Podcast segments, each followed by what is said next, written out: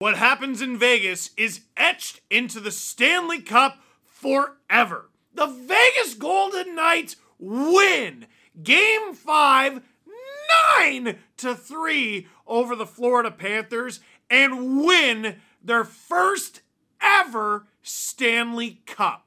I'm Steve Dangle, and this is Cup Check. Steve Dangle of SDPN, might I add. There's lots to talk about, and before we talk about it, think you know which way it's going to go? Like, for example, if the deciding game of the Stanley Cup final was an over under of 11.5, would you go over? Well, then you should make your next bet at Sports Interaction. Sure, hockey's over, basketball's over, but there's a ton of baseball on there, golf, whatever you want to bet on. Sports Interaction has you covered pregame, live betting on all major sports, and prop bets. Want to bet? Head to sportsinteraction.com slash SDPN and download the Sports Interaction app, but only if you're 19 plus please play responsibly. They don't call me $2 Steve for nothing. You know, it's funny. As soon as the Vegas Golden Knights won, I got a text from a friend that said, I could have swore they won in 2018 when it was their first season, didn't they? It kind of feels like they did if you don't think about it too hard or remember it, it, it, the way it happened. But for them to even get to the cup final, for them to even get three wins away, which is what they were,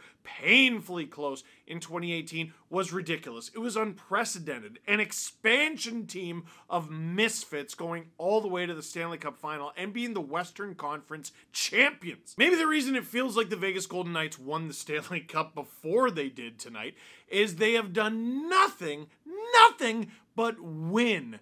They've gone to the Stanley Cup final. They've gone to the Final Four, uh, like half of their existence. And the year after, the only time they missed the Stanley Cup playoffs for very understandable injury related reasons, guess what? They win the Stanley Cup and dominate. Dominate. Nine to three. A hat trick in the Stanley Cup final for Mark Stone, and that's not even the guy who wins the Conn Smythe. It was Jack Eichel. And it wasn't Jack Eichel, by the way. I just said that, and you were like, yeah, that makes sense because Jack Eichel was so good. It was Jonathan Marchessault! I want to focus less on game five itself because that was a slaughter, and more on the actual stories of the Vegas Golden Knights and the Florida Panthers. And we got to start with the Florida Panthers because, look, they're down 3 1 in the series heading into tonight. But They've overcome a 3 1 series deficit before. They did it against the Boston Bruins, and that also seemed unlikely. Who's to say they can't do it again? Well, this felt way different, and maybe that's some recency bias, but the Panthers were playing with a largely fully healthy team at the time. Heading into this game, we knew guys were banged up. We knew guys were playing tough. And like Brandon Montour, he's been playing through it. It's not even he's been playing poorly, but like we know he's been injured. There have been a couple other Panthers who haven't quite looked right, and none more so than Matthew Tkachuk, who had put on some truly Herculean, heroic efforts in big moments, but the dude wasn't playing. He was barely ever playing, and then he would go out there in a big moment and show up. When it was announced that he was not playing with the Florida Panthers season on the line in the Stanley Cup final, you knew it had to be something gruesome. After game five, Paul Maurice, uh, it sort of muddied the waters a little bit because it wasn't as clear as Twitter made it sound. If you watch the actual video, it doesn't sound like Paul Maurice knew the actual specific bone that Matthew Tkachuk fractured, but it was something in his chest or clavicle or something gruesome that you need to be a human. Dude, how do you do anything? How do you take a shot? How do you breathe? How do you sleep at night between games? How do you eat? Matthew Tkachuk, according to Paul Maurice, had to get his equipment put on him and have his skates tied. Aaron Ekblad played with a broken foot. More from Aaron Brown, Rinkside on Twitter. Aaron Ekblad had a laundry list of injuries. Broken foot, suffered in the Boston series, two shoulder dislocations, oblique tears. That's ridiculous. His his foot, his shoulders, his obliques, the top, middle, and bottom. Like no part of Aaron Ekblad's body didn't hurt. Think of how we lionized Erik Karlsson in the 2017 run for the Ottawa Senators, where they came a goal short of the Stanley Cup final. Aaron Ekblad did that. He broke his foot in the first round during a 3 1 comeback against a record breaking team. Anyway, This was supposed to be just about Matthew Tkachuk and the wall that the Panthers had to climb over here, but it's so unbelievable and unfathomable. And it's very not unfathomable because we get this laundry list every year, but this year's is particularly gruesome for the Florida Panthers. So this is the sort of thing they were up against with the guys in the lineup, let alone not having Matthew Tkachuk in the lineup at all, which was the right move, by the way. I don't care how good of a hockey player he is, you need a sternum. As producer Drew has pointed out, that was the injury that kept Sam Girard out of the second half of Colorado's run last year. So you knew Florida was going to be up against it, and the puck drops, and they get the first few shots, and they get the first few chances, and Adin Hill has to stay strong and stand tall. And the Panthers take the first penalty of the game, but they kill it off. And then Keegan Kolesar takes a penalty, and that was a very silly penalty. And the Panthers head to the power play. And is this where they take the lead? No, this is where Mark Stone skates right up onto your doorstep and snipes it at point blank range. And at the time he scored it, that meant a shorthanded goal could potentially be the game winning Stanley Cup clinching goal. How Mark Stone of you. And that's when the Vegas Golden Knights smell blood. Not even two minutes later, banging, crashing in front, the whistle goes, the puck is in the net, and what? What is it a goal? Which we ask an unbelievable amount of times while watching the sport that we all love and have watched hundreds of games of. Actually, let me think. No, thousands, definitely thousands. But this explanation from Cam Charron on Twitter should hopefully explain it. He posted the whole rule, but I'm just going to quote the tweet. Rule 37.3 clearly states that goal is the correct call here. Chris Rooney blew his whistle at the exact moment Nick Hague swiped at the puck and it was free the entire time. It's not like Hague was whacking at a covered puck. The goal counts. It's just Hague's second of the playoffs, and it's 2 0 Vegas after one. You can't be in a better position than that. So Florida's got to come out strong, and they do. Aaron Ekblad, dude with a broken and torn everything, puts it on, and it beats Adin Hill. I almost said Sergei Bobrovsky. I was I got some practice saying that tonight. It beats Adin Hill and it's a game. And it's a game for another eight minutes or so. And if you're a fan of the Fast and Furious franchise, that is where the Vegas Golden Knights hit the NOS button and took off for good. Vegas's defenders leading the way, Pietrangelo to Eichel, Eichel over to Martinez, who scores his second of the playoffs just like Hague, but this is special. It's a 3-1 Vegas lead, but if the Panthers are able to score another one and that's how the game ends, that would be Martinez's second Stanley Cup winning goal. And there's a reason that that is hugely relevant. He has only scored, only, 93 goals in his NHL career between the regular season and playoffs. That was only Martinez's 14th career Stanley Cup playoff goal.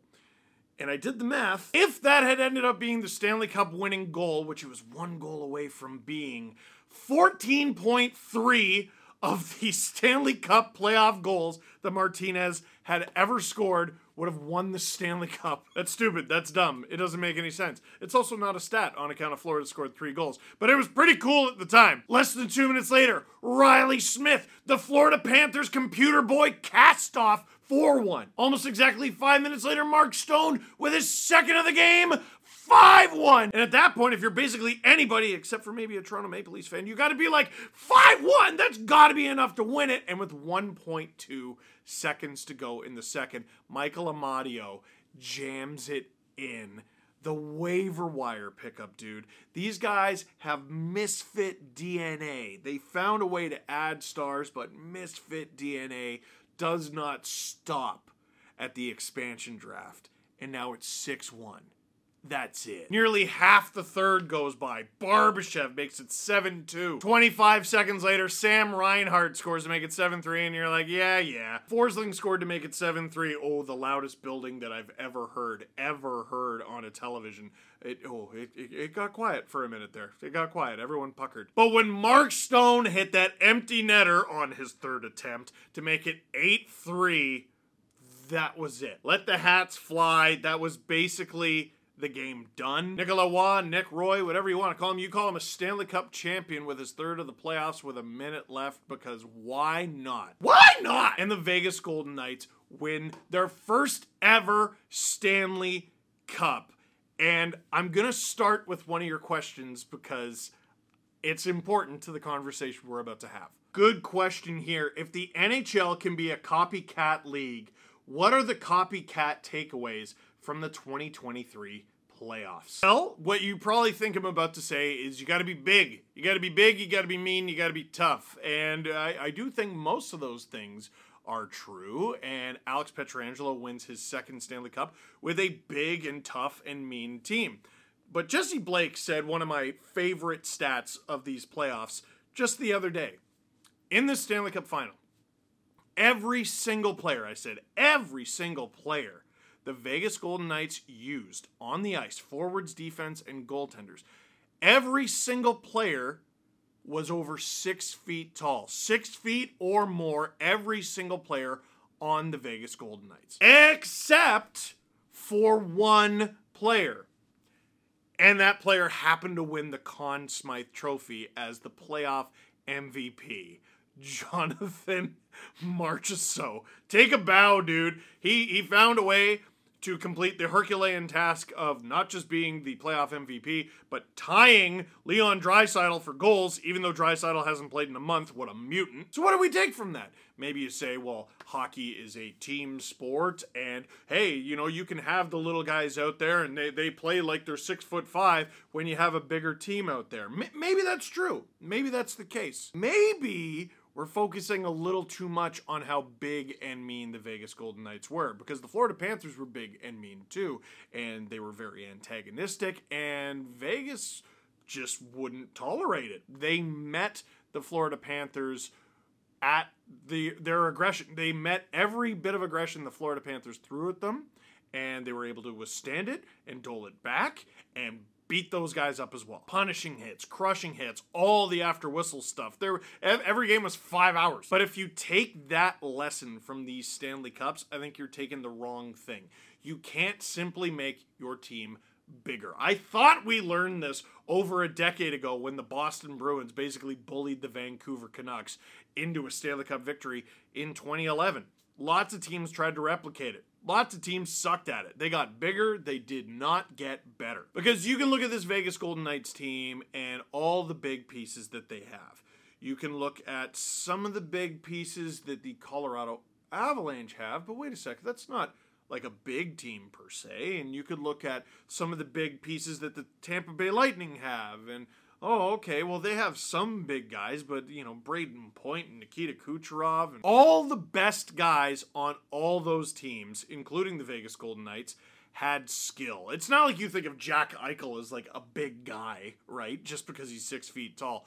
All those teams had skill, but what they had, and yes, this is coming from a Leafs fan, is a complete lack of fear a hunger, a, a desire, a burning bloodlust for the Stanley Cup to win, to beat you at everything, beat you to the puck, beat you to the corner, beat you to the neutral zone, beat you, just just the attention to detail that comes from a a zealot like passion. If you look to just get bigger and tougher, I guarantee you, you will miss out on the next player like Brayden Point, who was passed over several times in the draft. You will miss the next Jonathan Marchessault, who went completely undrafted. He just became the first undrafted player to win the Conn Smythe Trophy since Wayne Gretzky. And as Mod from Game Over Ottawa pointed out on our Stanley Cup stream for Game Over on the SDPN YouTube channel, as Mod pointed out, Gretzky was already on the Oilers when he joined the NHL.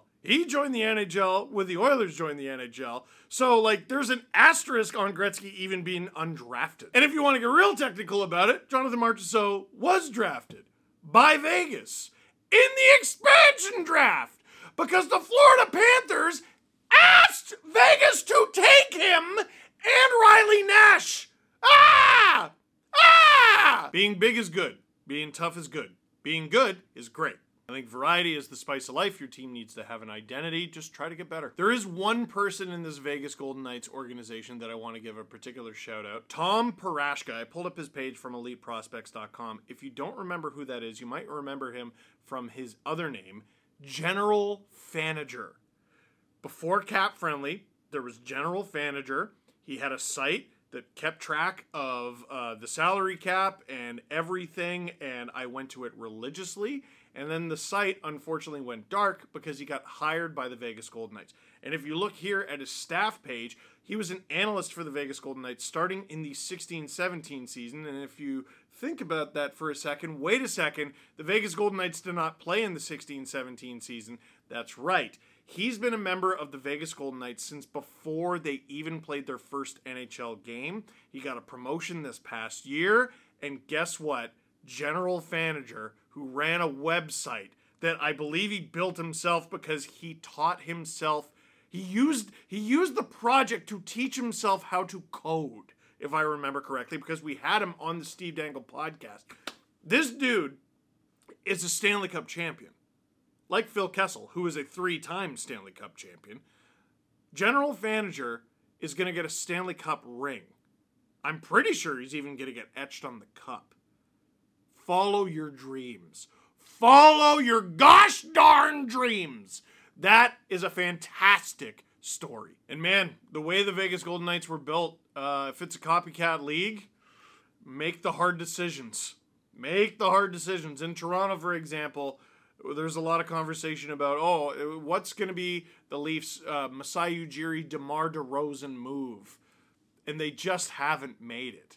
The, the, the difficult decision to get rid of an extremely popular player, Marc Andre Fleury, and try to find a way to get better from it. It started out really bad when the Vegas Golden Knights did that, and they took a lot of criticism for how they treat players.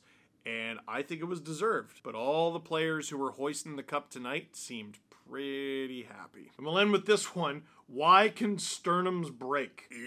well, when you put it like that. Sternums break because sternums are part of a human being, and human beings are brittle and delicate. And we can hear about these players and the heroic feats that they pull off and they grit it out through injury and you take a puck to the face and you shove some gauze up your nose and you put a cage on and get right back out there, Johnny. We hear those stories and sometimes I think a lot of the sport, a lot of all sports come down to luck not just the bounces, though. Staying healthy. The Vegas Golden Knights played over 100 games this season. Staying healthy through that is a miracle. I think what these guys do is miraculous, not because they're superhuman, but because they're human. And with that said, the 2023 Stanley Cup champions are the Vegas Golden Knights. Vegas Golden Knight fans, you had to wait six long years Dude, I cheer for the Leafs. I've been waiting a lot longer than that. I hope you appreciate just how special this is, and I hope Vegas parties like Vegas tonight. So that is it for this season, and that is it for this final episode of Cup Check. Thank you very much for watching. Click like if you like this video. Click subscribe if you really liked it. Tell all your friends. You can watch the replay of our reaction to Game 5 on the SDPN YouTube channel. Just go to the channel and click on live. And you know that I'm leaving Sportsnet. Uh, I got three more videos to make. And I think I'm going to make at least two of them tomorrow a hat picks and a dang it's. And look for those on the Sportsnet YouTube channel because then that'll be it. Brand new Steve Dangle podcast tomorrow.